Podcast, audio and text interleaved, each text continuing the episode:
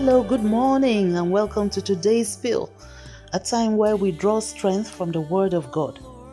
My name is Lois Owoicho Ame, and today's scripture reading is coming from Psalm 112 and verse 9. It says, He had dispersed, He had given to the poor, His righteousness endures forever, His horn shall be exalted with honor. The reward for giving to the less privileged around us is boundless. That is actually the bedrock of Christianity and the essence of shining our light for the world to see. Christianity is all about love, and love is expressed in giving.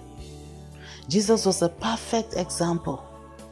Always remember that there is great reward for you you will be clothed with honor. Let us pray. Dear Lord, as you bless us, help us to be your ambassadors to the world around us. May we find joy being a blessing to those who do not have. In Jesus' name, amen. Thank you for listening. And I want you to remember that anytime God drops something in your hand, it's not just for you alone. Put a smile on another person's face. God bless you.